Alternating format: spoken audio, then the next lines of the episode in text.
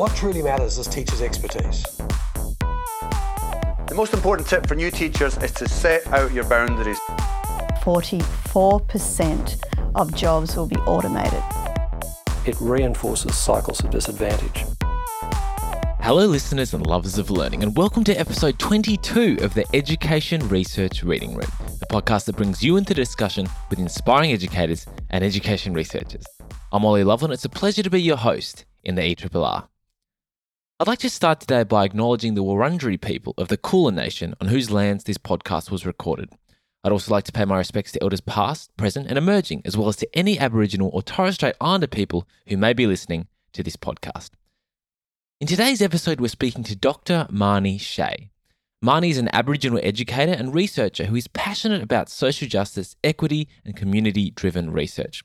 Marnee's maternal connections are to Wagiman country, Northern Territory, and she also has strong connections to Aboriginal communities in southeast Queensland, where she was raised. Marnie is an experienced secondary school teacher in flexi schools and has worked in diverse community school and TAFE settings with disenfranchised young people.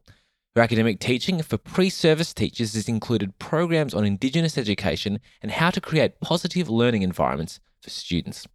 Marnee is a qualitative researcher who works with Indigenous peoples across urban, regional, and remote communities, particularly in diverse school settings. She has developed a collaborative yarning or storytelling methodology, as well as other creative methodologies for undertaking ethical research in Indigenous communities. This research has led to culturally and contextually relevant outputs developed by Indigenous young people, including clothing items and text that creates voices on identity, health, and well-being. Her research findings have resulted in school-wide reviews and changes to the way that Indigenous education is undertaken, ensuring both suitability and sustainability of programs.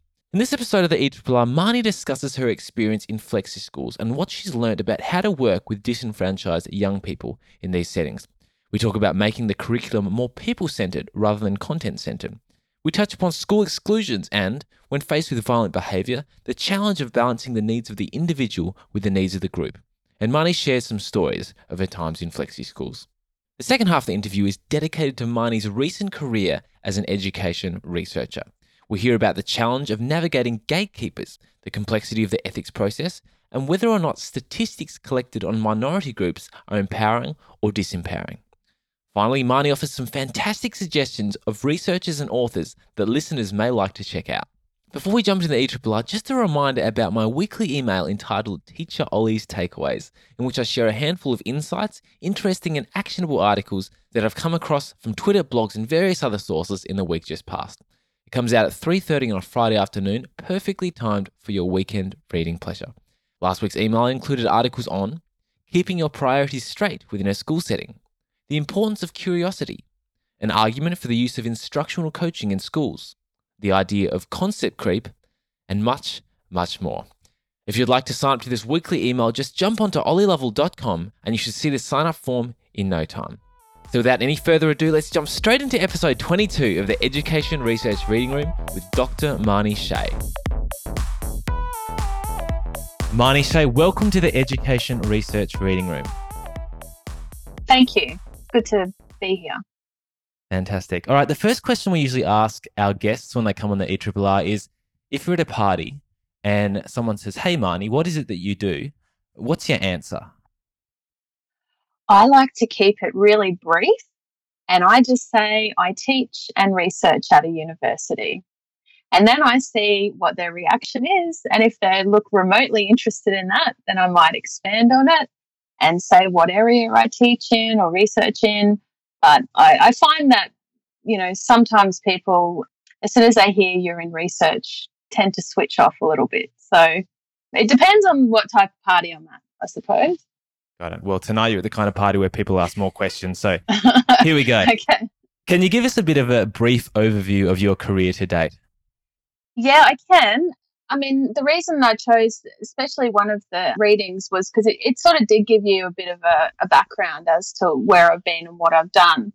But in short, you know, I've got a bit of a diverse background. I, I am a trained teacher and I have worked as a teacher, but I have also worked in community services as well. So I didn't start off in teaching.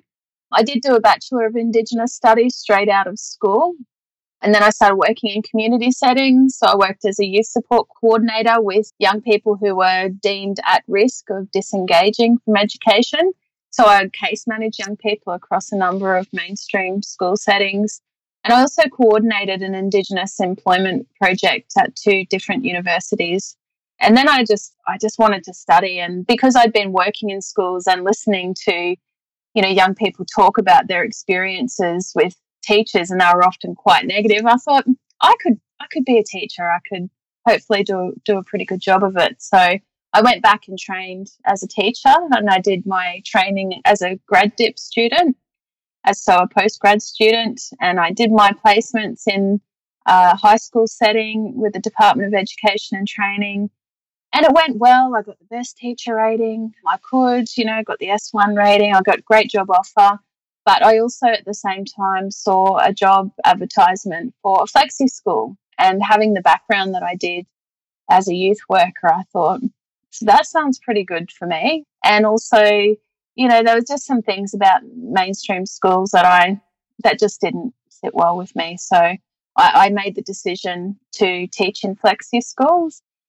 And so I started out at, at one school on the Sunshine Coast and then I moved around. So I moved down to Logan and out to Inala in Brisbane. And I started a little flexi school. So that was a pretty cool experience. I, I was a lead teacher and, and I enrolled the very first student there. So that was that was an amazing experience. And then I taught in TAFE. So I taught for oh, I can't remember about 18 months teaching community services and indigenous programs with year 11 and 12 students that were coming in from school one day a week at TAFE. And then I just had to study again. I just had this urge to, to keep studying. And I started a coursework master's and it was fine. It was going pretty well. But I was a little bit not bored of it, but I just felt like, you know, I, I wanted a bit more from it. So I had a colleague who worked in flexi schools as well, and, and they, they were doing their PhD at the time. And they said to me, you know, you should really think about research. And I had not much of an idea what research was, but, but yeah, I got connected with an academic who had done some research in flexi schools and the rest is sort of history, so, so to speak. You know, what was in, I was just intending on doing my master's and get, you know, doing some learning and reading and writing. And it took me on an academic career. Yeah, it, quite unexpectedly, I suppose. So that was back in 20, 2012, yeah, when I did my master's. So I then got, after I finished that, I got a full time academic role, an early career researcher role. So I enrolled straight away in my PhD with QUT and I worked full time, studied full time, and did my PhD. Finished that, and then I just commenced this year at a different university at the University of Queensland. And this role is really exciting so it was a step up in terms of, you know, my academic progression, but it's, it's also got a component where I'm working as a research fellow in the Centre for Policy Futures, which is a great space for me to think about, you know, research impact and thinking about how my research can translate into policy development and informing better policy. Mm. Fantastic.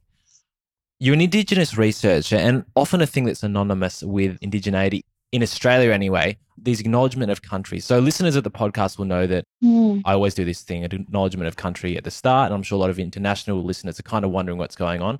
I also note that at the start of your Flexi Schools paper, you also did an acknowledgement of country. And so I was wondering if you could explain to listeners a little bit about what, what this is all about and why it's significant in Australia. Yeah, I'm happy to do that. So there's two two sort of phrases that get thrown around. So there's a welcome to country and an acknowledgement of country. A welcome to country is is done by traditional owners or custodians of that area and they have permission to perform a welcome. Sometimes it's done in, you know, in dance or song or it's it's delivered by elders or people that are culturally nominated to do that. And an acknowledgement can be done by anyone. So as you said, Ollie, you know, you do an acknowledgement, which is it really makes me happy when when people do that. But it's sort of become this thing where a lot of people sit there and they think, why on earth are we doing that? So I'm really glad that you asked that question. And there's a couple of reasons. The first is that, you know, it's just basically it's a protocol of, of respect and it's it's asking people to sit and reflect and think about the land that we are standing on and the fact that, you know, we all benefit from the dispossession of the many Aboriginal peoples that were living on this country before, you know, British colonized or invaded Australia.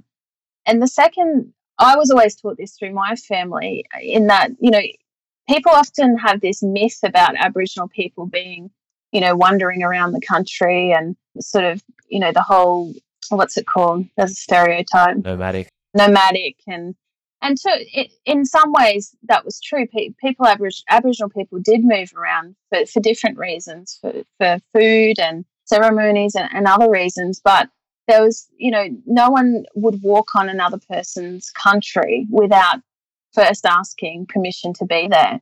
And that's a protocol that, that we carry out today. So when my family go on country, you know, we sing out to the ancestors and ask for permission to be there. So it has different meanings to different people, but it's something that non-indigenous people can definitely have in their in their practices and in a, in a really meaningful way if they do think about what it is they're they're doing rather than it just sort of being something you, you're ticking off.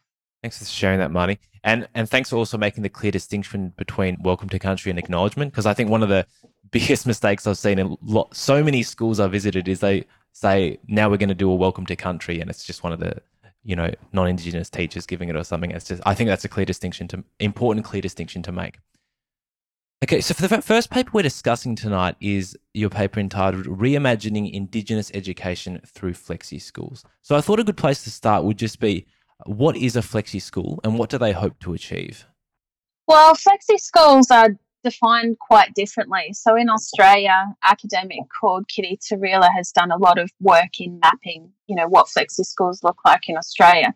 Essentially, they're for young people that have been disenfranchised from mainstream schooling. So in, in various ways, they're providing young people who've been pushed out of the mainstream system to re-engage with education, learning, or training in, in some way in the international literature, it's you know it looks quite differently. They might encompass things like you know Montessori and other what's considered alternative educational approaches.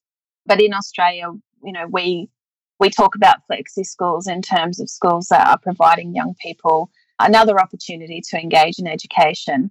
The distinction between schools that are longer term and shorter term is an important one to think about because the shorter term options are often remedial based programs that are uh, focused on changing the behaviour of young people to you know get them back into mainstream school settings. And I'm interested to hear from from you you guys there about the sort of flexi schools that you're in and the schools that flexi schools I'm interested in are the ones that are doing school differently. They're changing the the ways that you know education is delivered. What was the second part to that question? What do they hope to achieve? What do flexi schools hope to achieve?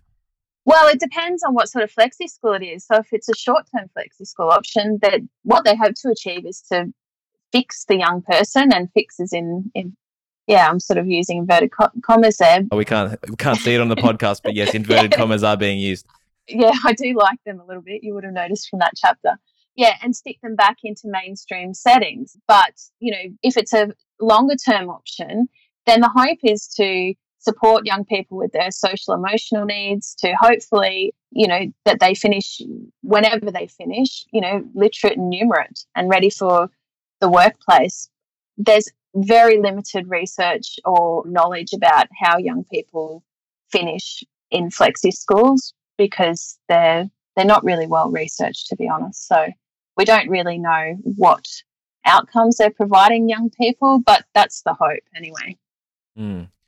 Speaking of inverted commas, in, in your paper, you put the phrase disengage young people in, in yeah. inverted commas. I, I was wondering, why did you do that? What was that all about?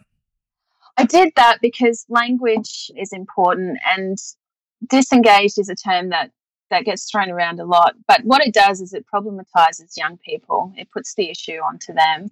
And, you know, the focus is always to look at how the system's failing, or should be how the system is failing young people. I don't think young people wake up in the morning and think, I want to be a school failure. I don't want to do very well at school. I want to be labelled disengaged. So to me, young people that that have fallen out of the system or been pushed out of the system, you know, they, they've been disenfranchised, not really disengaged. But it is a word that gets used a lot.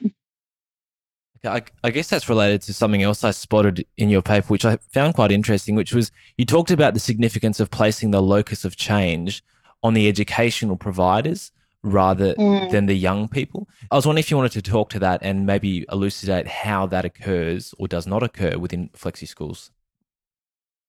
Yeah, so it's really connected to the, the previous question, that one. And it's very significant because what flexi schools are doing is they're not saying, hey, young person, you know, your behavior is a problem or your mental health issue is a problem or your family situation is a problem for us as a school.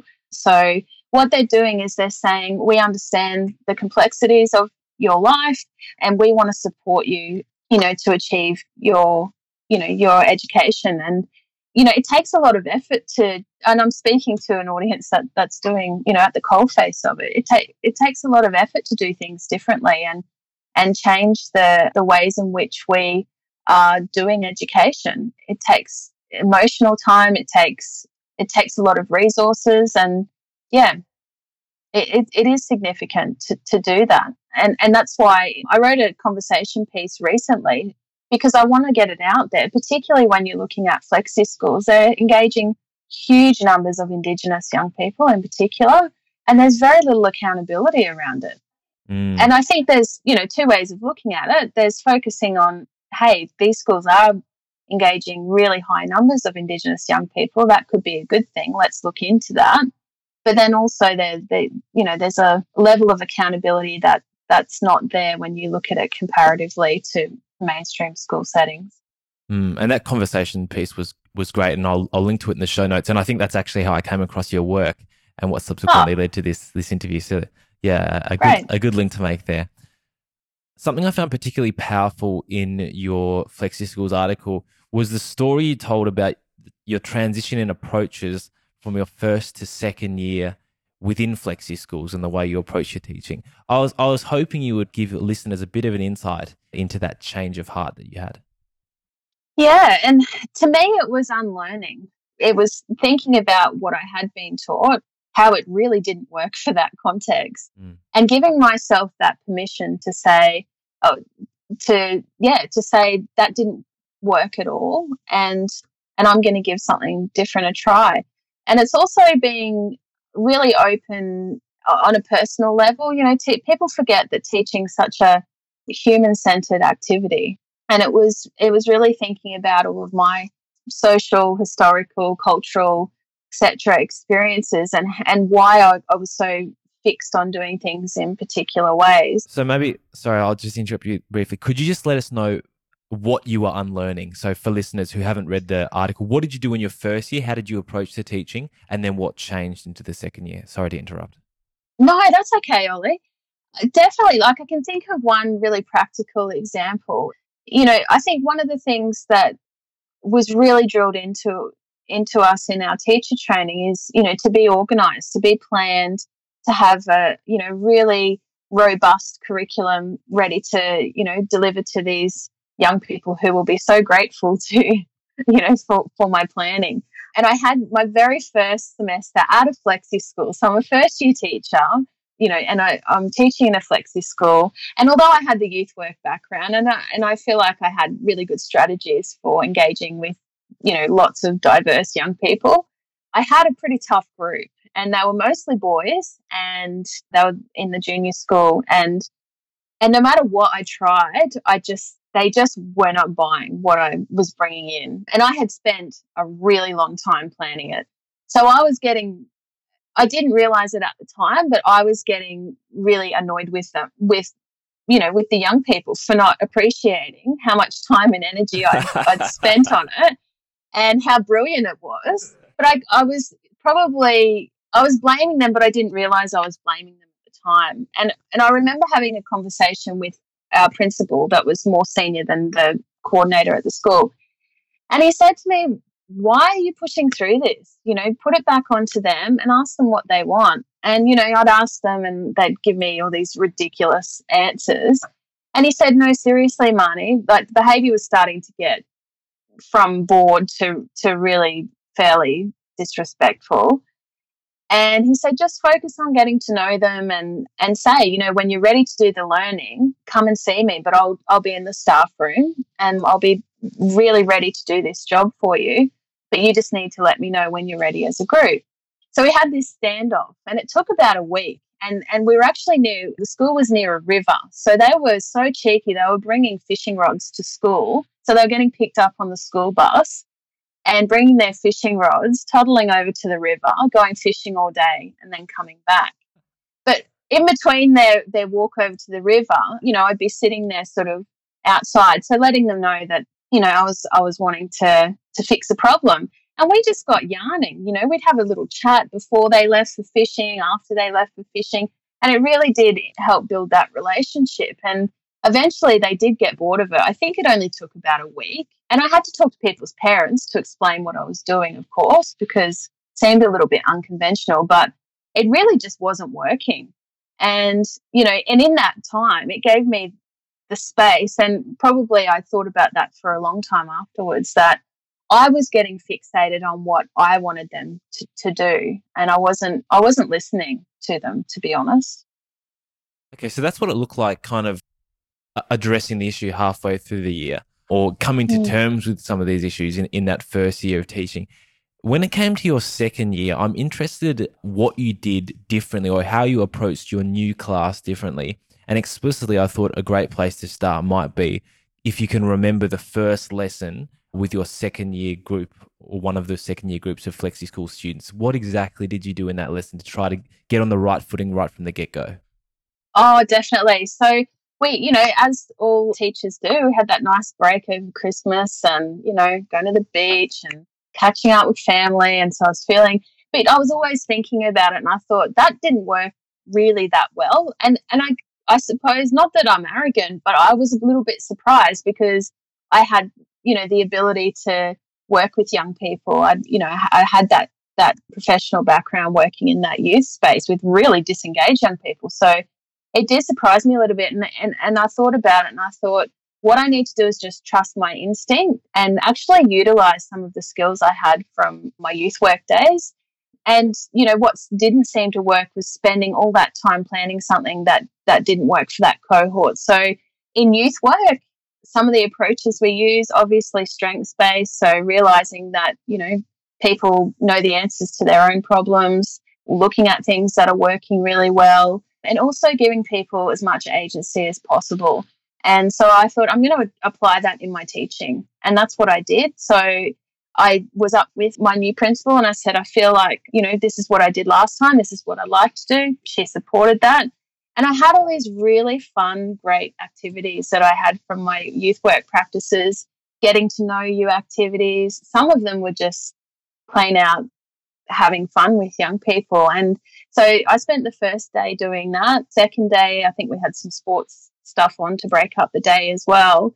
And then by the third day, I said, look, you know, these are the curriculum areas. I'm actually happy to put in the effort to rewrite the whole curriculum program around what what you'd like to learn. But on the if we can make a deal that if you design it, then you know, then then you engage with it, and they were all happy with that. So that's that's what I did. That's powerful. Oh, yeah. My name is Beth. I feel like I had a very similar experience to you in my first year of teaching, but I was at a mainstream school, but it was kind of like a mainstream school that was a bit more flexible. So they did actually support teachers to kind of go out and do a bit of planning in response to what the students were interested in. And they weren't, you know, really keen on us ticking off all the boxes.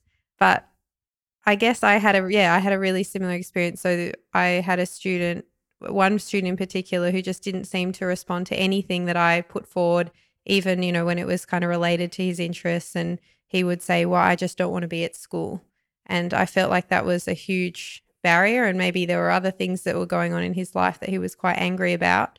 But I was wondering whether you had any kind of suggestions about how you go about forming a relationship with a student who's in that kind of place where they're just like, I don't want to be here.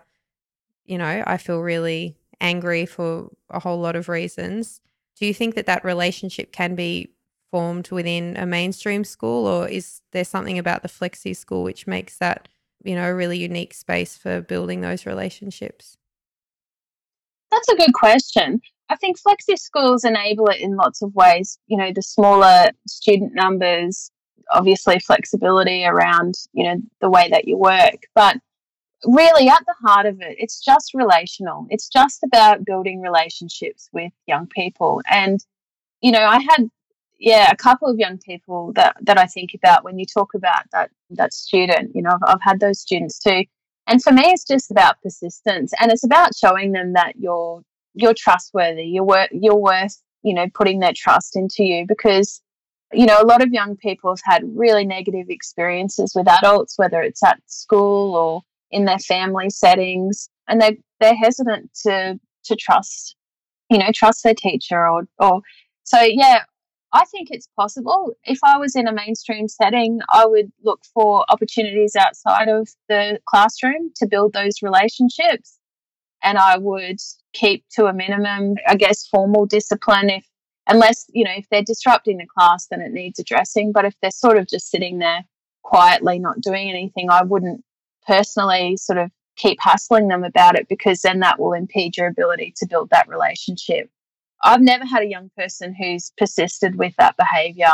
It really is just a case of of trying different things, going to football games if they play football outside of school. I'm very community minded, so not just, you know, obviously I'm connected to my Aboriginal community. So, you know, we do things, lots of things, you know, community events and sports and things like that that I always try and attend. But particularly when you're working in a school setting. But there's lots of different ways outside of the classroom that you can, you know, just sit and have a yarn, sit and have a chat, or just see for them to see that you're present in a space where they're not expecting you to can send a really powerful message. Thank you. It's okay.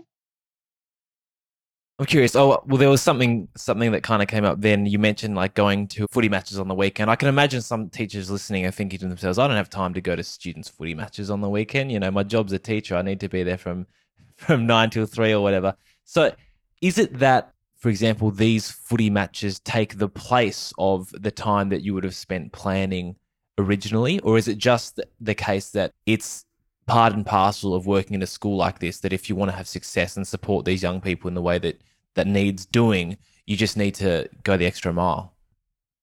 Yeah, look, I, I would go the extra mile irrespective of of what school I'm working in. You know, teachers' roles were never designed to be nine to three anyway, so, as you know. So, you know, you're working in a big school and you're caught up doing marking and planning and you're expected to do extracurricular activities anyway. But I don't know, to me it's a heart thing as well. You know, if you're if you're there and you're invested in, you know, really invested in in your job and wanting the best outcome for your students, then I just I don't know. I that's how I see. And I do that in in my role, you know, currently. I still attend school events and, you know, I get young people, you know, who I've done research with and they'll invite me to they might be having a cultural event at school or something and that's how I operate I suppose. And I I understand that people have busy lives and you know I've got a busy life too but it's about what you prioritize. And if you're especially in a regional and a re- remote community you you're going to find it very hard to teach effectively in a community that you don't understand.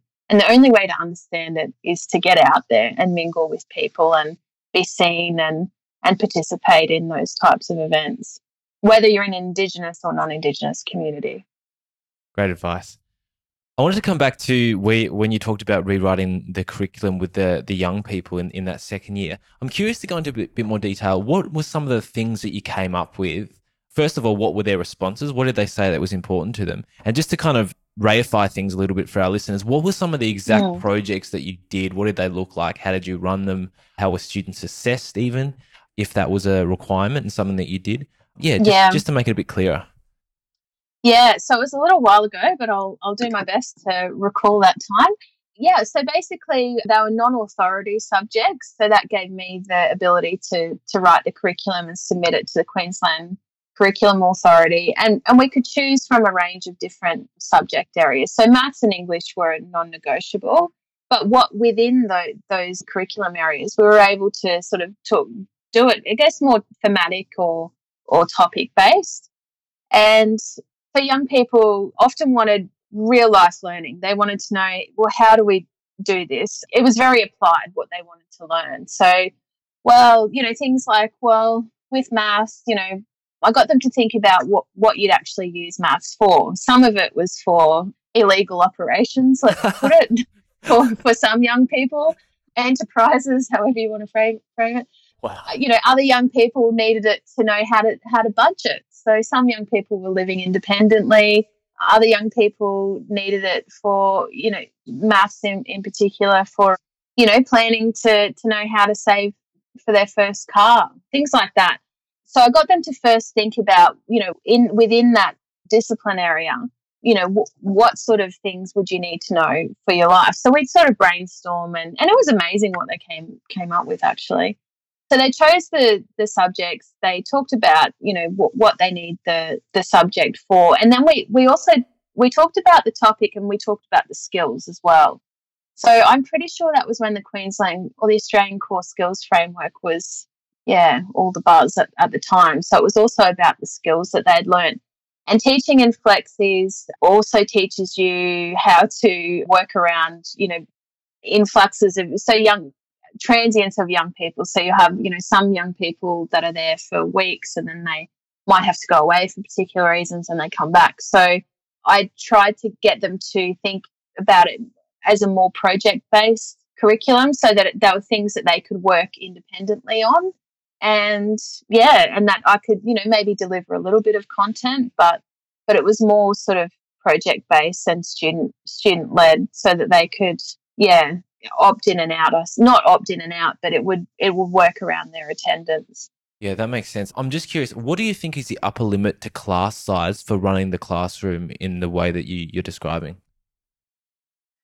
Well, you know, it, that's a that's a good, interesting question too, Ollie, because you know people often say, "Oh, you know, we can't do this." But I had 18 young people in that class, which was really quite high for a flexi school. But I did oh. have a full full time youth worker with me, and she was absolutely amazing. She was from the community and had a great relationship with the young people. So, and we worked as a team. It wasn't, you know, I'm the teacher and that's the youth worker. It was, you know, we worked very much as a team.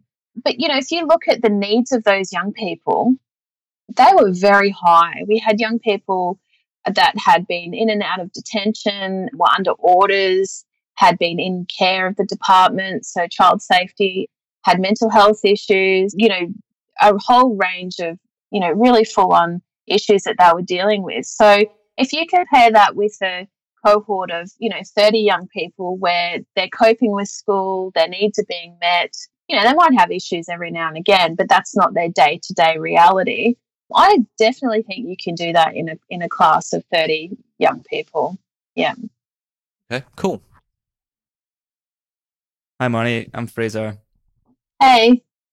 I had a question about so in Australia, we have a national curriculum, and the success matrix is judged through NAPLAN and national standards. Do you think that in flexi schools there could be an alternative way to judge or the success of teachers? I think there should be a mechanism for evaluating not just the success of teachers, but how young people are exiting the flexi school system. NAPLAN, we know, doesn't work particularly well for even for the, the mainstream school system. So I don't know if I'd advocate that. But, you know, it's interesting, you know, the conversation piece that I wrote, I did talk about NAPLAN in it. And I actually got some phone calls from people in flexi school saying, hey, why are you saying we're not doing NAPLAN tests and it reads like it's a bad thing? And I said, no, that's not what I was saying. I was actually saying it's a policy issue in Indigenous education Mhm. that we're applying one way of evaluating the success of Indigenous young people in one system and applying an absolute, well, they're not applying any system, are they, in flexi schools for evaluating literacy and numeracy of, of any young people? So yeah, I think that there would be. I ideally, I'd love to work on on something. I know there's a few people that have talked about looking at at this very topic because it's something that that needs to happen, and I think it needs to incorporate more than just academic outcomes.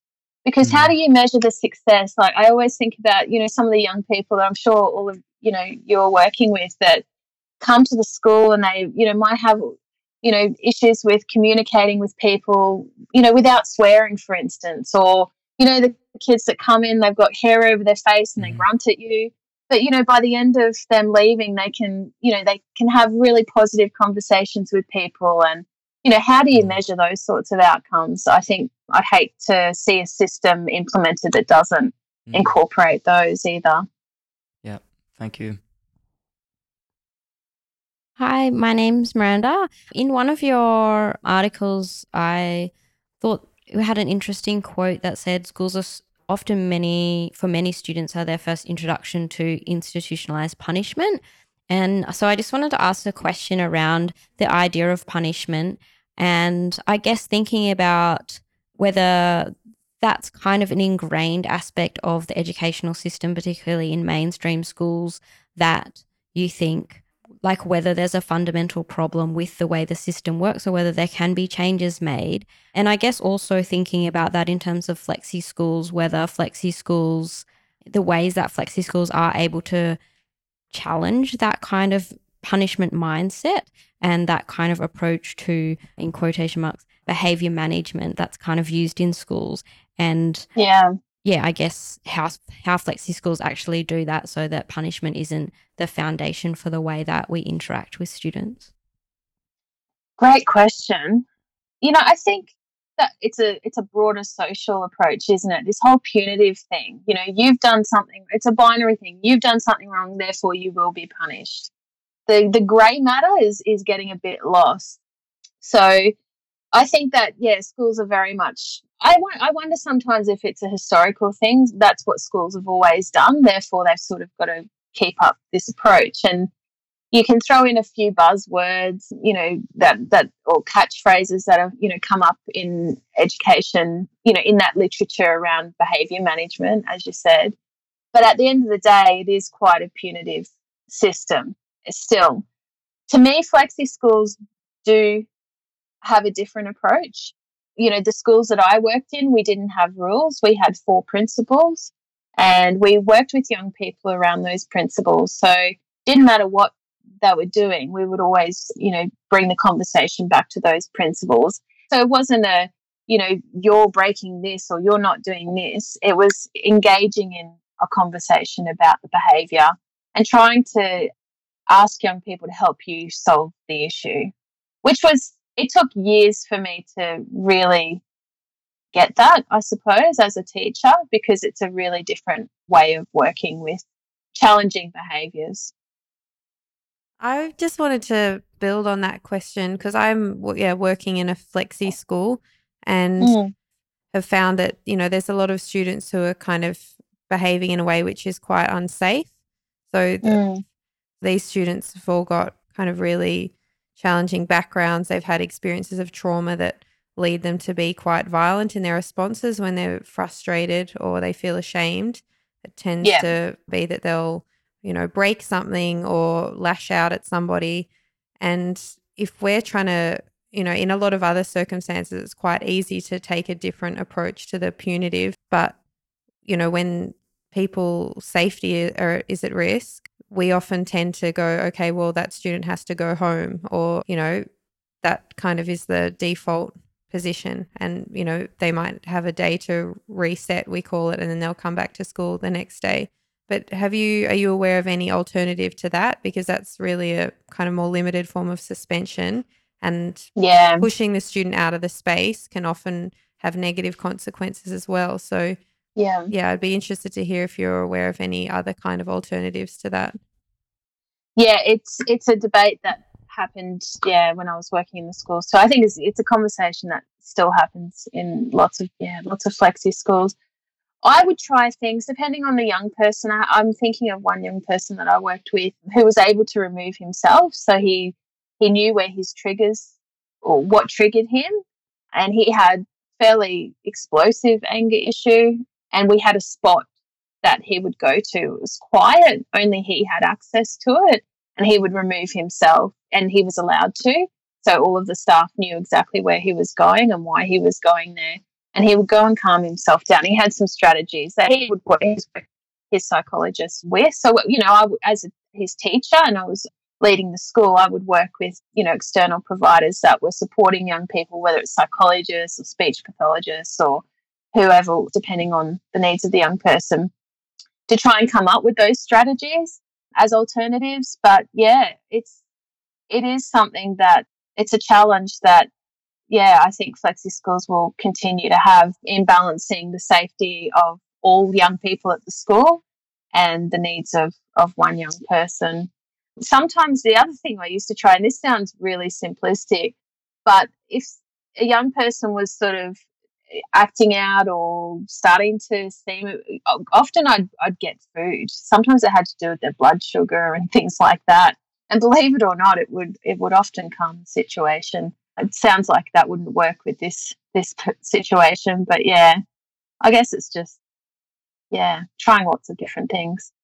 Yeah that kind of reminded me of yeah a lot of the students we work with and one of the big issues is that they're often on meds so that Yeah. suppresses their appetite and they don't want to eat and i think that causes a lot of problems i was wondering if you had any comments about or experiences of students who are on medications and how that might impact their experience of school Yeah, I worked with lots of young people on various medications.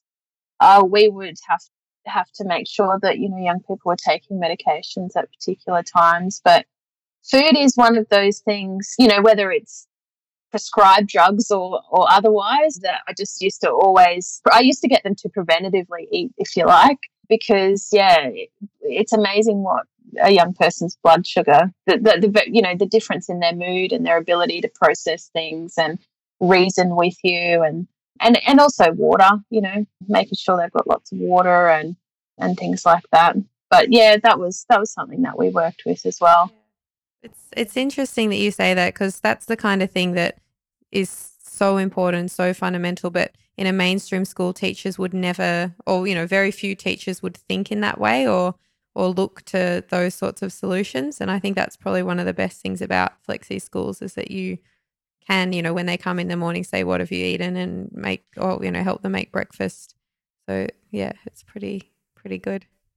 Yeah, I agree. A lot a lot of things can be prevented. It sounds simplistic and people would yeah, maybe laugh at you or whatever, but it it, it works. Hmm, behavior management strategy one preventative eating. Preventative eating. Yeah, you can quote me on that, Ollie. They definitely didn't teach us that at uni, so that's no. that's helpful to know.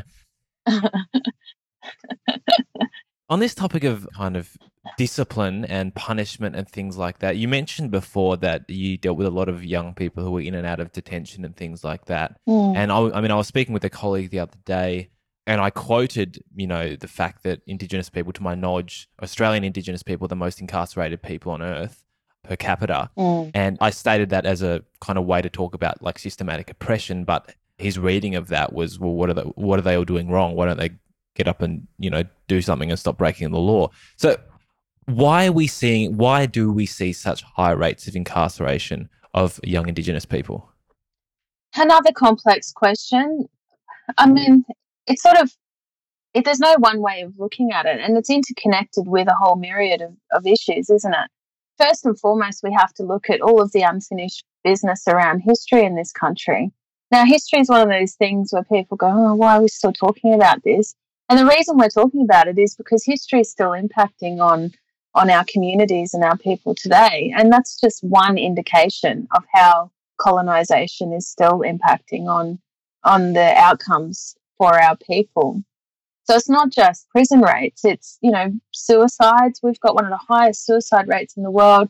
Education is improving very, very slowly, you know, in terms of school outcomes, but, you know, higher education outcomes just aren't there yet. There's hardly any Indigenous academics, which is a bit lonely for me, but, you know, that's growing as well, which is fantastic but yeah, it, it it's not just sort of you, we can't look at these things in in you know in a in one particular way. You know, prison rates are often connected to education, and we know although it's very very very slowly improving, education outcomes just aren't there.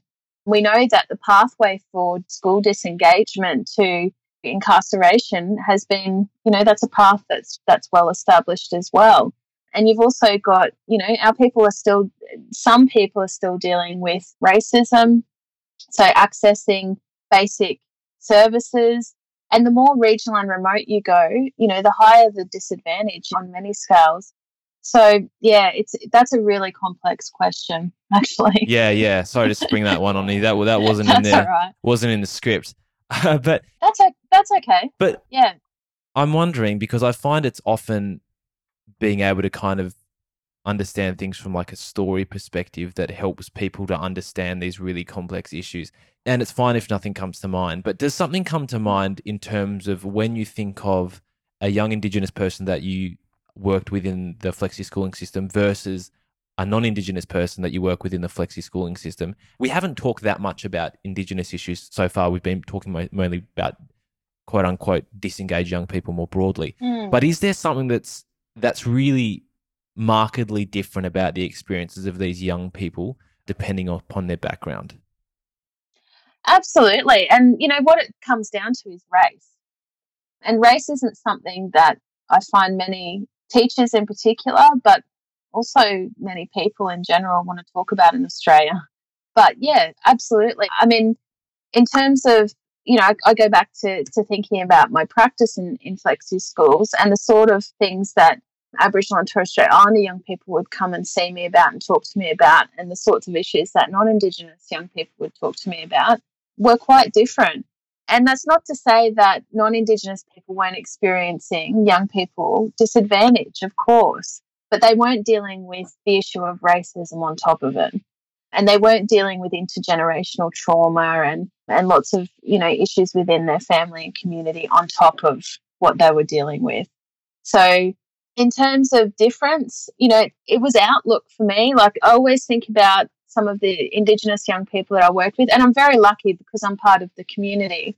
You know, I, I get to see and, and hear from some of them, and and I sort of know where some some of them have, have ended up, and you know, and I think yes, their outcome may have been maybe similar to you know some of the non-Indigenous young people that attended, but I know their stories and I know the hardships that they've faced as still as young people in their 20s. It's just incredible what the sort of resilience of our people and the sort of things that they put up with and live with and they still continue to, you know, to do fairly amazing things, especially considering, you know, I've grown up, you know, personally around hearing and seeing, you know, my mum who is Aboriginal and seeing how people treat her and seeing how people treat my aunties and uncles just on the basis of their appearance. It's, you know, that's the individual racism stuff, but then you've also got the systemic racism that that Indigenous young people face. And in schools, it's really entrenched from the curriculum to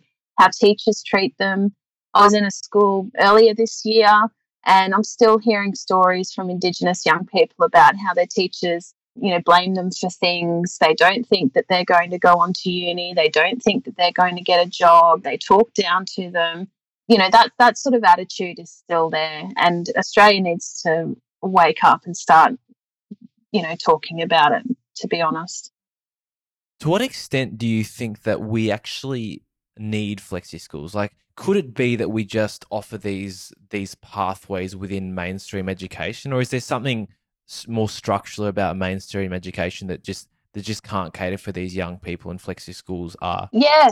having a separate premise with separate staff is 100% necessary Well, I think that's a, a good question as well. And and bigger picture, we, we shouldn't have flexi schools, really, should we? You know, we should fix mainstream schools so that there's not a need for them.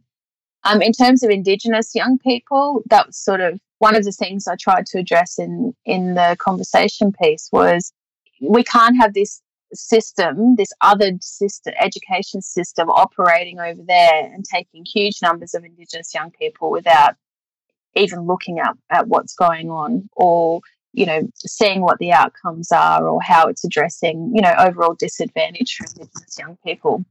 So yeah should they exist they they're really addressing a need. You know all of you there would know what sort of role they play. They're really important. Some of the young people you know i remember working with wouldn't you know i'd dread to think where they were to be honest if flexi schools didn't exist so they are playing a role but really I'd love to see, you know, more systemic change to address the issues around why they exist in the first place.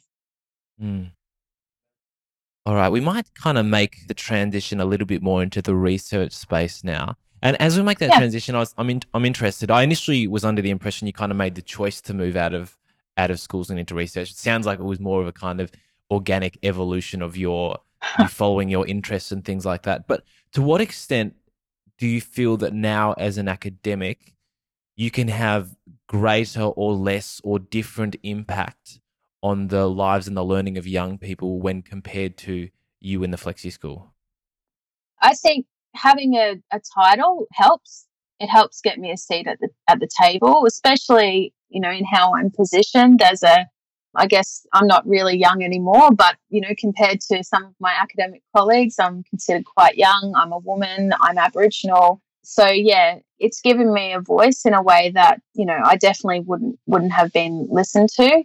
And I think some people maybe underestimated my ability to get to where I am. And I can challenge some of the things I see now. I sit on boards and I get asked to sit on committees and a whole range of different things. I get to publish and and have a voice in that way.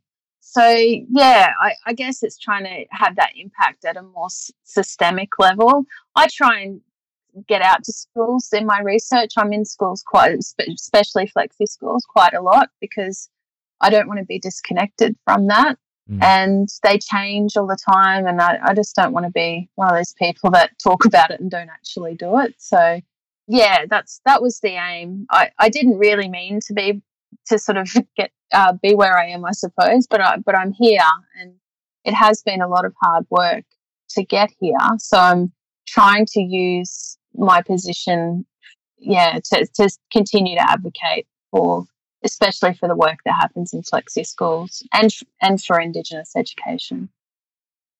Keeping that connection with schools is something that you kind of touched on at the very start of your second paper. And your second paper was entitled Seeking New, New Paradigms in Aboriginal Education Research Methodological Mm. Opportunities, Challenges, and Aspirations. Yeah. And I just wanted to read a quote and then kind of ask you to speak to it. This is out of your paper. Uh-huh. Because I am now a researcher, how I approach Aboriginal and Torres Strait Islander staff to participate will need to be how the university dictates is an appropriate method for contacting potential participants. I'm now formally the researcher, so bypassing formal hierarchies within the school that I want to include in my study was not only a bad idea, it would be considered an unethical process. Do you remember the moment that you realized that you were going to have to start operating in a bit of a different way now that you were a researcher? Yeah, there, there were several of those.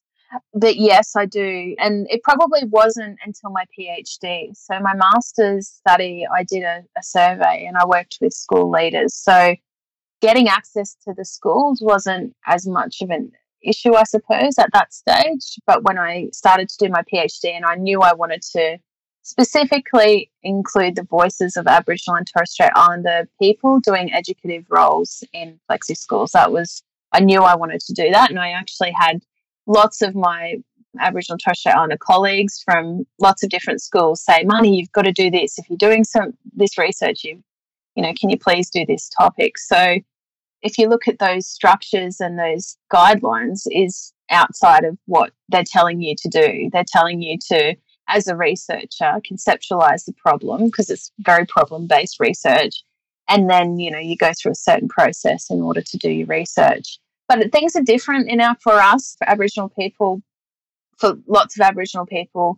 Not that I'm speaking for all Aboriginal people, of course, but, you know, at the end of the day, you know, our protocols look quite differently to to how an institution would go about consulting with community. Actually, the the little story that I put in that paper was was when I had spoken to, you know, one of the really high up people that, you know, oversaw lots of of flexi schools in one particular system and you know, he was all very positive about it and that was great. I was thinking, wow, what if he wasn't?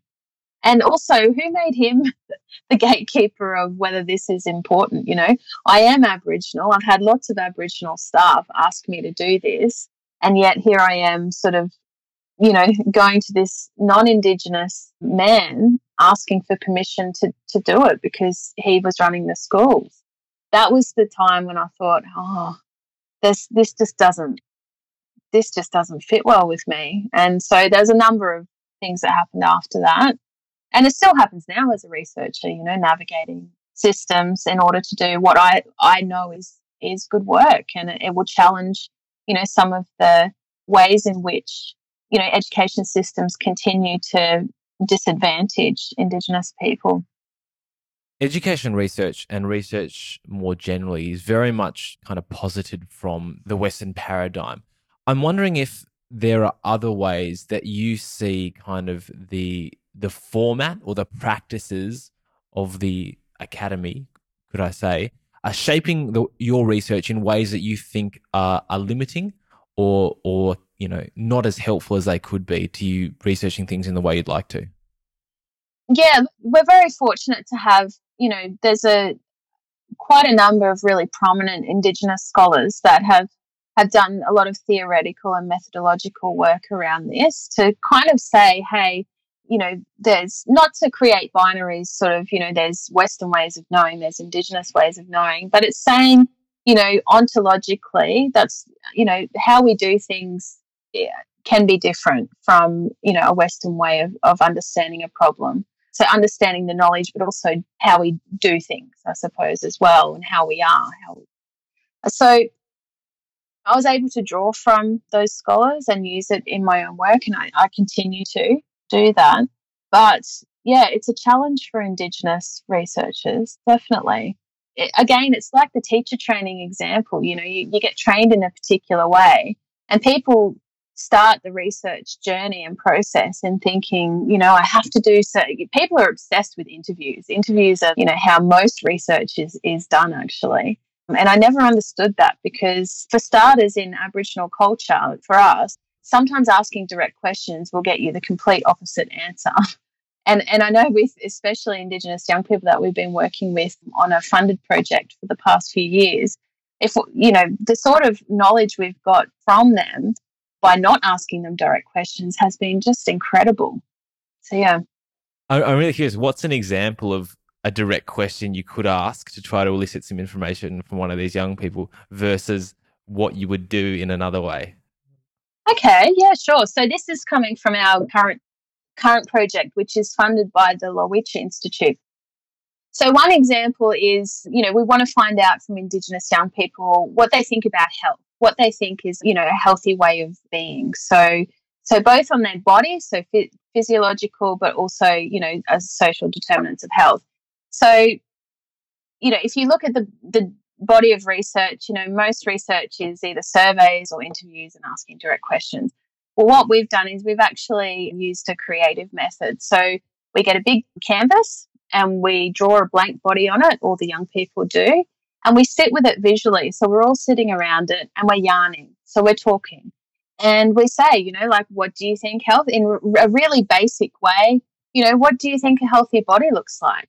And so, you know, we'll say everyone's got pens and, you know, let's, let's work this out as a group. And, you know, you show us what a healthy body looks like. So the sort of data we've got, we've got all these big canvases just full of text and writing and pictures from young people telling us that, you know, if you want to have a, a clear brain or a clear way of thinking, then don't do drugs. We know that because we learnt it from this program at the Aboriginal Health Centre.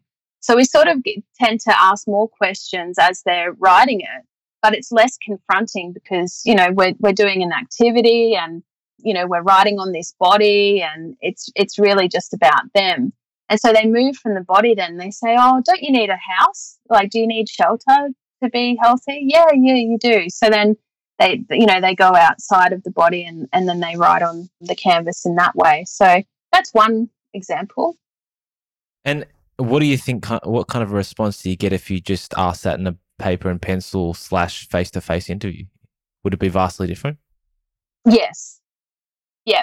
So they either, you know, just look at you and think, why are you asking me that? It's very personal and it's very confronting. Or they'll just tell you something quickly to make you go away.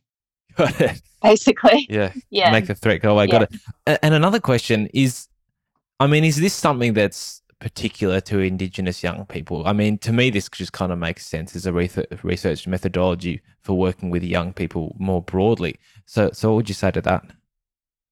Oh, I agree. I think lots of things that we culturally we do, you know, I think could be applied in in any classroom. Even the, the concept of a yarning circle. You know, when you get people in a circle, there's it changes the whole dynamic of a room. You know, there's not one person who's, you know, higher up or, you know, standing at the front of the room. People can face each other. It's less threatening you know that's the thing about aboriginal knowledges is is people underestimate you know what it can contribute to to their lives and their learning and their in their classrooms there's a lot to learn from how our people do things so yeah one of the main themes of your second paper was about gatekeepers so could you give mm. what what are these gatekeepers well, you know, we've all heard the term gatekeepers, have we? Have you? Nods from around the table, yes. Yeah. And so gatekeepers are, you know, they're everywhere. They're, when you're trying to implement something really great in your school and the gatekeeper says, no, that's not happening. There's similarly for research. And, but I want to sort of, I guess, point out that, you know, it's mostly non-Indigenous people because unfortunately you know, lots of Indigenous people aren't in positions of power to be able to make decisions. We know that. The, the statistics tell us that. But, you know, sometimes gatekeeping can happen from Indigenous communities as well. And sometimes it's a it's not a good thing and sometimes it is a good thing. But yeah, it's in terms of being an, an Aboriginal person and trying to do research in your own community, it's it's challenging. I was kind of curious about the ethics process that you have to go through at a university. Mm. And that's something that I've experienced as a researcher as well and had kind of noticed. I mean, it kind of comes across in your article a bit that there's certain assumptions in those ethical guidelines for working with Aboriginal communities. And mm. it seems like there's kind of this assumption that the communities are kind of almost separate, discrete bodies and it's it doesn't really account for the way that indigenous people are immersed in these really complex power relations with you know the organizations they belong to whether it's you know government bureaucracies educational institutions and how that you know as you identify it creates different layers of gatekeepers and a lot of the time it's non-indigenous people who have the most power within those organizations. And i was wondering whether you have any kind of insights about the ethics process and what could be done to make things better for Indigenous researchers who, yeah, want to work with their community. Were there any particular things where you're, you know, going through the ethics approval and you're like, that shouldn't be there, that really needs to change? That's a really interesting question, too. Look, when you do Indigenous research, whether you're non Indigenous or Indigenous, it triggers on the form. It used to be called NEAF. I can't remember the new acronym for it. But it triggers a whole series of questions, you know, that it makes it what's considered a high risk project. So any anything indigenous involves Indigenous people. So it would be the same, you know, if you're working with children, so um, under the age of 18. And I think that's a good thing because I think that researchers often see the ethics process as being a bit of a nuisance and something that is just taking up a lot of their time and, and stopping them from going out and doing their research. But when you look at the at the questions on those forms, and sometimes it seems like they're repeating themselves, but they're actually not. And it's it's actually a, it should be more than just a, a, you know filling out a form and trying to get your research done. It should be triggering you to any researcher to think about really deeply about what you're doing and what you might come across and how you might deal with that. And especially in not just indigenous communities i would say schools or working with young people there's so many things that just happen in the field that you can't anticipate but what that process does is it helps you to think about the things that may happen and preempt those a little bit more. So, and what's interesting is, yeah, so whether I'm Indigenous or not, I, I do the exact same process. And, and I'm happy about that because it doesn't mean that I'm necessarily going to be more ethical because I am Indigenous. It means my experience is going to be quite different, but I don't think the university system is ready to acknowledge our presence just yet. I don't think we have massive numbers to say, look, you know, if someone is Indigenous and they're doing an Indigenous project, perhaps it should trigger some different questions. Because, you know, for us, like as you know, you know, I'm sure you all know, you know, we could be related to people or there could be different families conflicting or the different politics going on.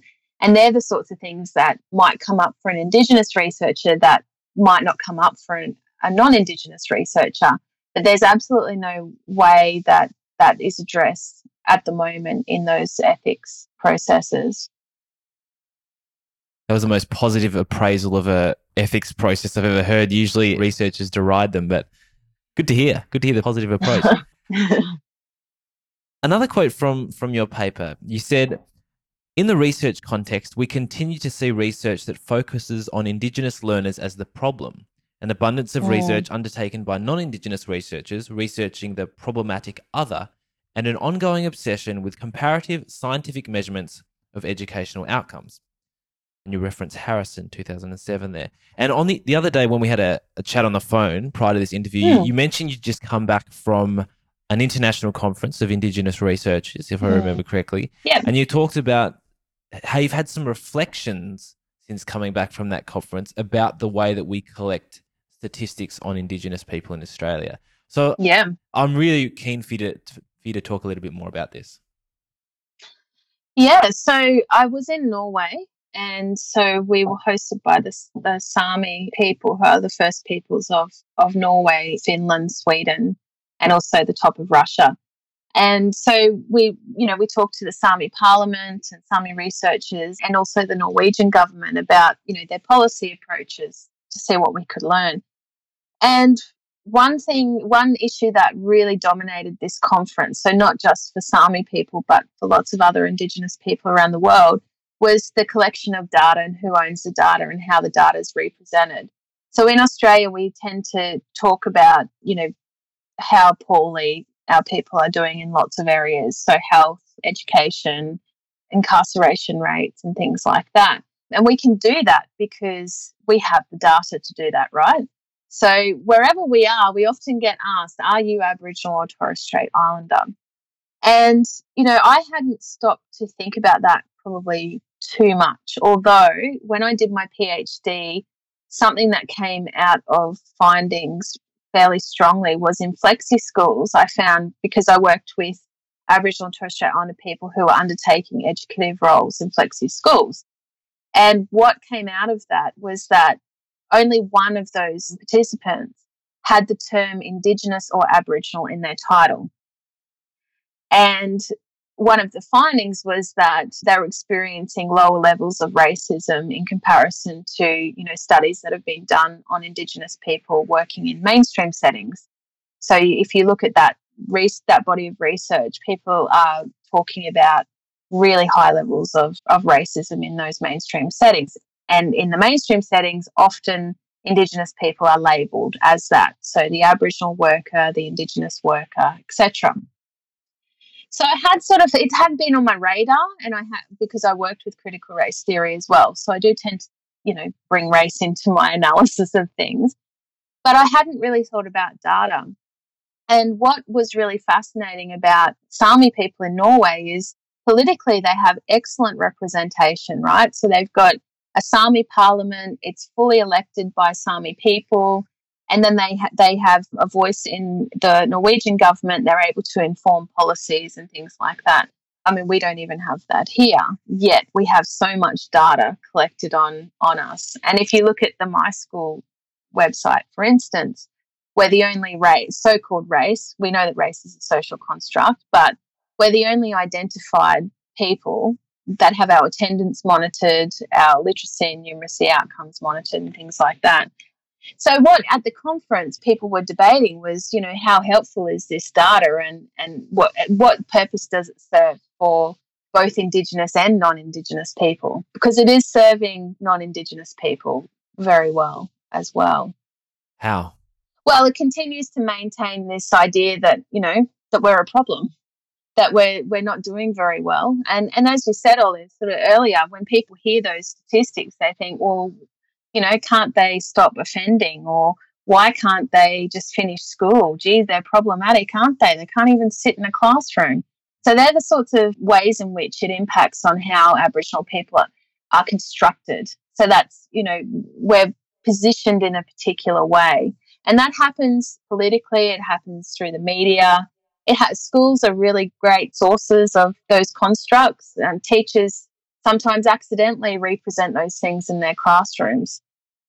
Definitely. Did you did you see any stories from other nations, or do you have any ideas of your own about how data could be collected in a better way, or not be collected at all, or just be handled in a way that's that's more empowering for Indigenous people? I haven't seen an example where it, Indigenous mob was saying, "Hey, this is really working for me." It was sort of, you know, one or the other. You know, we don't have any data, and that's problematic for us because then we can't advocate, and the government will say, "Oh, they're doing really well on this," but they don't actually have the data. And then you have, you know, Australia is is a really particular example when you look at Indigenous peoples around the world in, in how far behind we are in terms of rights and outcomes and things like that. So, yeah, I think I really would like to see more emphasis on that and more debate on that. It's something that I suppose teachers don't have a lot of say in. You know, Indigenous kids are enrolled, sorry, are identified at the enrolment process, so at the beginning when they enroll in the school. And sometimes teachers aren't necessarily even aware if, if a young person is Indigenous in their classrooms. It depends on the school as to what they do with that. They do receive more funding for it. My next lot of work I'm really wanting to do is pursue the lines of inquiry around where all this funding goes. So we know that Indigenous young people are enrolled, they tick the box, schools receive a certain amount of funding around that. Then we don't know where it goes. So Mm. I have to put my detective hat on. Mm. I had a question. It's, I guess you've kind of answered it a little bit with what you just said, but there's a point in your paper where you say evidence is mounting that we currently have an education workforce who self identify their deficiencies and lack of understanding about Indigenous peoples and issues. And my question is how important is that evidence and what other kinds of evidence are really important in terms of making improvements for Indigenous students. So you kind of, yeah, you mentioned that thing about, you know, where does the funding go? And that's a really important, you know, piece of evidence that could be used. Is there any other kind of research priorities that you can think of? Yeah, so I teach into pre service programs that are linked to the AITSL standards, AITSL standards 1.4 and 2.4. So that is to try and sort of you know, train the teachers of the future, you know, to know how to do this work. You know, that's the idea, isn't it? Yeah, to do that with undergrad and postgrad students. But, you know, I do a lot of consulting work in schools as well. And it really is the same old story. It gets a little bit, yeah, tiring hearing the same thing in that, you know, but, but I also feel for, for teachers because there's there's some really excellent teachers out there, not Indigenous, that really want to make a difference. They really want to do the work in, in a good way. And they're trying to find good programs to access or professional development. And it's really difficult to access quality programs. I think I've taken this on a really different track to the original question. So, well, the question, I guess, like there were two questions. So, how important is that evidence? And mm. yeah, I'm wondering, you know, how might that be applied? Do you think that could be used to pressure governments to put more funding into teacher training or university courses to improve what they're doing. And then there was a second question, which was about, you know, what other evidence is really important? What are the other priority areas for Indigenous researchers in education? Yeah, yeah the, the evidence is important and it actually has helped inform policy. So those AITSL standards didn't change themselves. There was a whole lot of, you know, advocacy that went on and and research and stuff behind that. And also the cross curriculum priority. So embedding Aboriginal and Torres Strait Islander knowledges is now a, a priority. How it's implemented though on both fronts is another thing. And to me that that should be a priority is seeing what impact those policy changes have had. So the government should quite rightfully be proud that they've made those changes but, you know, I'm out in schools quite a lot. You know, I teach, I've got a master's cohort at the moment. Some have been working in schools, some have been working in other workplaces, and it's really a similar story on all fronts in that we don't know anything about Australian history. You know, we don't know how to do these standards. And so, in terms of, you know, writing and teaching these these courses at university, it's very difficult for me because I'm working with people who don't even really have a background on colonization and the past policies and you know sort of starting from scratch and then you're trying to get them to be able to embed indigenous knowledges and also work through their personal positioning around you know their confidence in doing indigenous work or engaging with indigenous communities because often you know it, it is that someone has the motivation and goodwill and intent but they just don't have the confidence, which is an indictment on the Australian education system, let's face it, that people just aren't learning about this history. A question I did have is I've had many discussions with people about things that should and shouldn't be in the curriculum of teacher education. Mm-hmm. And there are many, many issues that are obviously very pressing to our society. You know, there's the plight of refugees, there's climate change, which I particularly think is, is a massive one. There's animal rights, which many people are also very passionate about.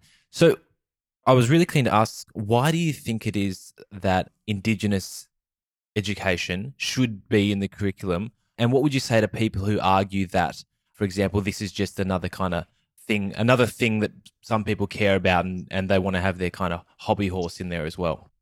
Yeah, I suppose I would say two things to that. The first is that this is Australian history we all are on this country, right? And we all consider ourselves Australian. And this isn't Aboriginal history, this is Australian history, which dates back, you know, to 60,000 years. Australia just didn't happen in the last 200 years. Aboriginal and Torres Strait Islander people have been here for a really, really, really long time. And we are part of that history. We are part of the Australian narrative. So I think you know, to to say that it's not important is it's quite disturbing that people would want to, you know, pick and choose what part of Australian history they they'd like shared, and and it's very limiting to be honest. It's a not truthful, and b it's not enriching. It's not it's not full. It's not whole, and I think that's really unfair to you know our next generation. You know, to not have that knowledge like this generation who I deal with at uni all the time. And I really feel for them. And in fact, you know, sometimes I think, oh, is it just, you know, people who went to school, you know, even 10 years ago? But I'm getting, we get people that have just graduated from school even two, three years ago, and, and they still know nothing. They still think that Australia was settled and Captain Cook came and had a little tea party with Aboriginal people and it was all la di da. I mean, yeah, it's it's quite bizarre, really. And the second point I would make on this is, in some ways, it, it lacks empathy. This this idea that we, you know, wouldn't want to know about it or it's not important. And it also lacks empathy, you know, for all of the other causes, important causes, right? So we do have a, a, serious issue with refugees. We've got a huge issue with race that doesn't just impact on Aboriginal and Torres Strait Islander people, it impacts on lots of you know, non-white people in Australia. We're in this absolutely changing climate and, and lo- lots of things going on. So I think, you know, do we need to create this minority competitiveness and say, you know, one, we should, why are we prioritizing one issue? Or, you know, why can't we address all of the issues? I don't think we need to pick and choose what's more important or, you know, what's a priority. Everything should be a priority. And we do actually you know, try and address lots of these different issues that are going on in our world. I thought I might just give you a bit of the context behind that question and some of the experiences that we've had here. So, mm. two of us have had the experience of creating a petition amongst students who are studying teaching to try and get Indigenous education made a compulsory subject because at the teacher training course I was at at Melbourne University, they had an elective subject you could do. And aside from that, it was really not of you know, very well incorporated into the rest of the course. Mm. And you'd only get about 30, 40 people of, you know, cohort of hundreds doing that elective. And, you know, what I found is that you know, they weren't necessarily responsive. So the thing that Oliver just said there is something that was coming from people high up within the university who are saying, well, there are so many other important issues. We don't have space to have this as a compulsory subject. And so I think, yeah, it's really, I mean, your reaction is, you know, similar to ours. And it's, it's really Yeah. awful to think that that's coming from people really high up as well who are making decisions about what teachers learn. And that evidence that you found of teachers feeling like they weren't really prepared, that's mm. something that I found as well, because in conjunction with the petition, the people who organized it with me, we went around and surveyed people and said, How well do you feel prepared to teach Indigenous students or to teach students about Indigenous history and culture, which is what we mentioned the AITSL standards require us to do. And they were saying, Well, not very prepared at all. Like Mm. people don't feel like teachers are going out there not feeling like they're ready for this. Yeah, look, that doesn't surprise me, that attitude. And I've heard it like in waves throughout my life from various, you know, organizations and things I've worked with. Yeah, that that line doesn't surprise me. It comes up all the time, you know. So before, you know, marriage equality, it was, you know, what but what about gay people and what about this person? What about that person? And really it's just a distraction from, you know, people's agendas. And I do think it is really sad. I'm I'm very cautious about how I frame teachers in in this picture. Obviously, teachers we know play one of the greatest impacts on student outcomes, but because of these systemic issues and the attitude of lots of people that make decisions, not just you know at this particular university, but lots of institutions. Look at our you know cu- current government and the decisions they're making around Indigenous policy approaches. I'm very hesitant to sort of critique teachers too much because I, I do think that universities can improve their their training, and I also think it's just not enough. So I, I run a whole course, and it is compulsory. So at my institution, it's currently compulsory, and it's connected. So when we register our programs to you know to all of the AITSL standards, and having the AITSL standards there gives you know it's given lots of people who teach in teacher education programs leverage to say, you know, we need this, we have to address this. But as I've said, the issue when you're writing the courses and you're delivering the programs is people come with such limited knowledge to get them to that place at the end of nine or ten weeks is is really difficult. So, you know, to give you an example, in my master's course I'm running at the moment, I included an assessment where I got them to create a future professional development plan. You know, I was up front with them at the start and I said, there's no way you're going to know what you need to know by the end of the course. This is, you know, really introductory and you're going to have to, as, you know, professionals who are passionate and interested in contributing positively to this, you're going to have to create your own destiny here. You're going to have to, you know, do your own reading. You're going to have to find your own resources, engage with Indigenous community, make relationships with Indigenous people because schools, I can't promise you, are doing that. And they're, you know, not going to necessarily prioritize it. I was just thinking about one of the points I wrote down from one of your articles around teacher training, and that was sort of talking about the lack of reflection and understanding about the self and how that sort of affects people's choices they make as teachers. And I was just wondering if you could elaborate a bit on what you mean by that and why you think it's important. And also, you know, given that that's something missing from teacher training, what we can do as teachers now to kind of think about that to improve the way that we interact with students. Yeah. So again, I'll, I'll go back to the course I'm teaching at the moment. You know, I have a critical self reflection task in that I ask students to think about some materials, and I have, you know, lots of community people come in. I have elders and I have other Indigenous educators. So there's lots of Indigenous voices in the content, and also obviously a wide range of readings, including Indigenous and non Indigenous authors. And then I ask them to think about particular things that just sort of made them not comfortable or just really stood out to them and then engage in a process of thinking about you know what was it that just why did you why do you think you had that reaction? What was it about that particular topic? What was your previous knowledge about it? What were your past experiences with it and then think about how you might apply that reflection in in the future So it's just being open to that type of reflection. And, and you know, it's it's hard because you've got to be a bit vulnerable, don't you, to admit that, you know, hey, I I thought that. That sounds bad, but that's what I was thinking or that's what I was feeling. But it's part of, you know, our, our personal growth to, to engage in thinking that way. Something you mentioned before kind of struck me, and that was about the the real low numbers of Indigenous education researchers and researchers more generally in Australia. I was wondering if you could highlight for us what you perceive as some as some of the main barriers to Indigenous people becoming researchers, and if, like, say you had a million bucks, or you say you had a whole heap of resources, how would you use those resources to to increase the number of Indigenous researchers in Australia?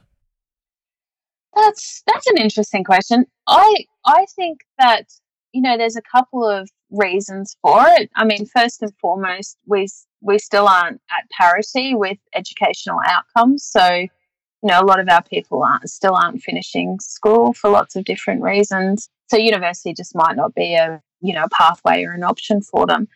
I think the big thing for, for me was just not having anyone in my family who had ever been to uni. If you haven't got that sort of social and cultural capital, it's really difficult to imagine yourself going to university to study. And I think, you know, similarly being an academic, I've just sort of, I've had, you know, at times just no idea about the, you know, what I was doing in terms of the social and cultural protocols within a university environment because I just, I didn't grow up with people who had been to uni. That's not my background. Comes from a, a low socioeconomic background and not, and not around people who had had been to universities. And then adjusting yourself and navigating that system without that capital is is hard, but it's it is doable. Obviously, there's you know lots of Indigenous people now. Not lots. I'd like to see more Indigenous academics now. I've had great mentoring from both within universities, from Indigenous and non Indigenous academics, and also mentoring from elders in the community that, you know, really supported me and wanted to see me, you know, go through and hopefully contribute to making a difference. If I had a million dollars, I don't know. You know, I think where the changes need to happen are systemic because there's mm. so, so much talent and intellectualism that exists in our communities. You know, I think a lot of our people are thinkers and philosophers and and really interested in you know in learning and research, but the the issues are, are really racialized and they're very systemic. And I don't know if a million bucks would really fix it at this stage. got it, got it. No, appreciate two, three, yeah, ten million dollars. No, okay, no, that makes a lot of sense. And finally, on in terms of this this second paper, I wanted to come back to the research question that you posed yourself. Mm. And ask you Are Aboriginal researchers able to conduct research that is motivated by their agendas, ideas, and aspirations in a discipline that perpetuates imperialism, racism, and exclusion? In a limited way, yeah. But the really disruptive stuff or questions that we need to ask, getting access and and funding to do that. I haven't been successful as as yet. I've got one grant in at the moment which is really focused on mapping, you know, current Indigenous education policy to, you know, really diverse voices of Indigenous people from diverse communities, diverse positions, and seeing what the difference is because the dismantling of you know things like ASSPA committees. I don't know if you guys are familiar with you know back in the 90s they you know they were made up of people from the community from elders parents and community people and, and they were involved in decision making you know at the school and they would be able to you know make decisions about you know what programs were being implemented perhaps what research was going on but all of those ways in which Indigenous people were involved in decision making, particularly in education and schools, have been dismantled. I don't know if any of your schools have, you know, regular engagement with Indigenous people that have consulted around curriculum or, you know, any of those sorts of areas. No. No, head's shaking. Yeah. Yeah. So yeah, I think that sort of research I think would, would have a high impact because it's really going to, to the heart of the problem but yeah, whether whether it gets funded or not is another another question. We find out in I think it's early November. Mm. Fingers crossed. Yes. We might move into some closing questions now, Marnee, if that's okay with you. Yep, great. If you could go back in time and offer advice to your, and I'm, I'm going to split this into two parts your first year teacher self and your first year researcher self, what would you say? I think I'd say the same thing. And that is just, you know, just be true to yourself and, and listen. Do a lot of listening. Don't do as much talking. Next question: What's your what's your information diet? Who do you follow? Is there anyone? I'm not sure if you hook into Twitter or not. Anyone on Twitter you follow? Any academics, Mm. Indigenous or otherwise, who you suggest we check out the works of?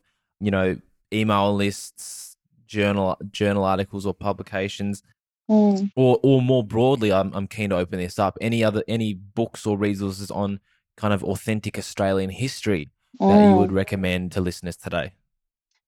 Yeah, so I'm a, a big fan of Dr. Anita Heiss, and I'm actually very fortunate to be chairing a session with her on the weekend at the Brisbane Writers Festival. But Anita is a Wiradjuri author, and she's written quite a few books that would be of interest to teachers. And her recent one is called Growing Up Aboriginal in Australia, and it's an edited book, and it's got I think about 30 stories from really diverse Aboriginal people about what it was like growing up Aboriginal in Australia. And it's an excellent teaching resource. And it's also an excellent resource for teachers and professional development because I wrote the teaching notes for it. And so when I was reading the book, one of the, the issues that kept coming up throughout the, the different stories was, you know, their negative experiences of school around their identity. So I Mm. think there's a lot in that that teachers can really learn from. I'm not on Twitter. I'm not a tweeter person. I rarely touch Facebook. So I'm not really a social media person. I do I love Professor Bronwyn Fredericks' work. So Bronwyn is uh, she's worked in both health and education and she's got some great work research out there that's worth looking at. Grace Sarra, Associate Professor Grace Sarra. So I work with Grace. We're currently research together and she's doing some excellent work. You might be interested in this, Ollie, around um, maths. So um, she Mm. works on a program called YuMi Deadly Maths. Someone in Melbourne, Professor Jo Lampert. So Jo supervised my PhD, and Jo is at La Trobe.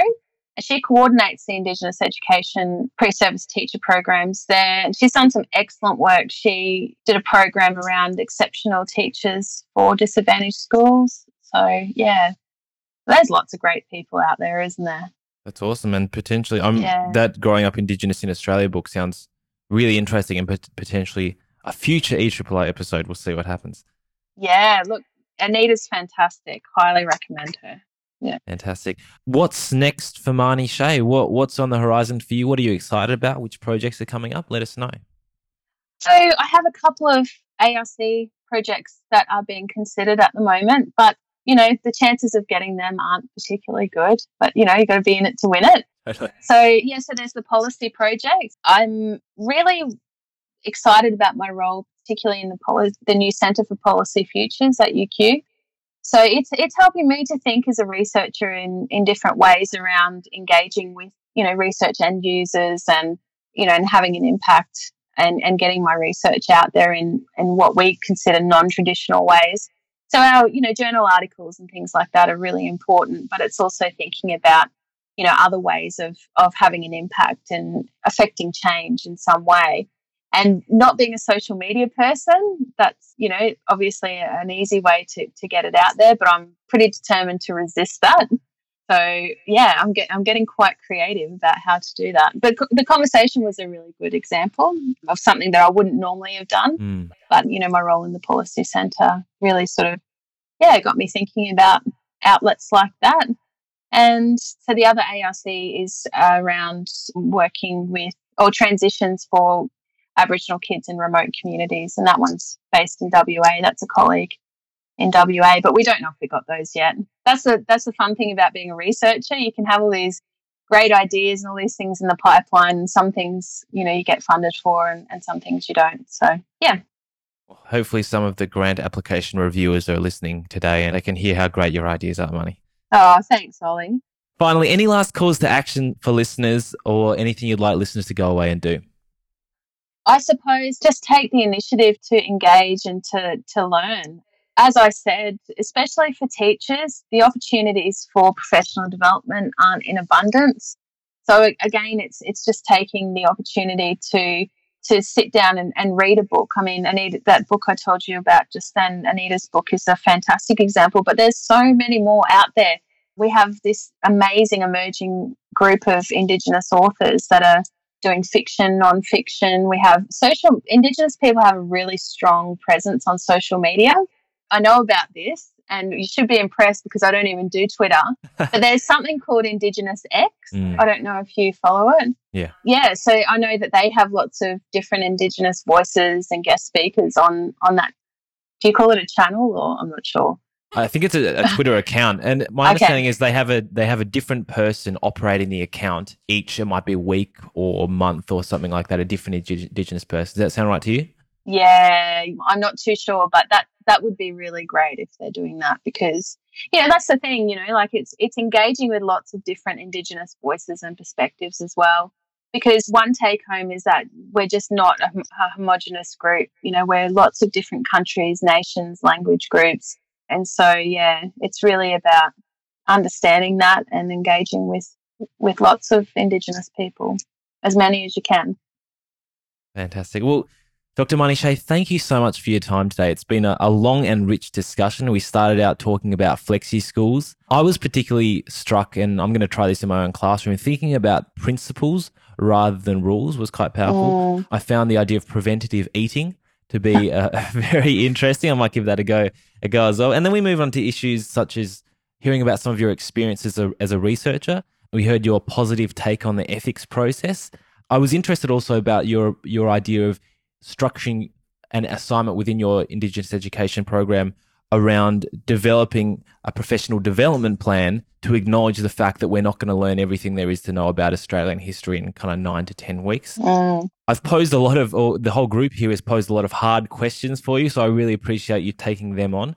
And you've given us some great things to follow up in terms of future learning as well. So, Dr. Marnee Shay, thank you so much for joining us today on the E ERRR. Thanks, Ollie. Thank you for joining us for this episode of the ERRR podcast with Dr. Marnee Shay. As always, you can find show notes with links to all of the resources that were mentioned at ollielovell.com. If you enjoyed this episode, then please share it with your friends and colleagues. If you've really been enjoying the ERRR, I'd love for you to consider supporting the production of the show through making a donation on Patreon. Making a donation, however large or small, will help me to cover the costs of room hire and sound engineering. Check out patreon.com forward slash ERRR to explore the possibility of supporting the show. If you've got any suggestions for future guests you'd like to hear on the E ERRR podcast, I'd love to hear from you. Or if you've got any questions, comments, thoughts, or reflections on this episode or any other E ERRR episode, please, please, please drop me a line via Twitter or email. It's always wonderful to hear from listeners. Thanks for your time and listening today. Have a wonderful week, and until next time, keep learning.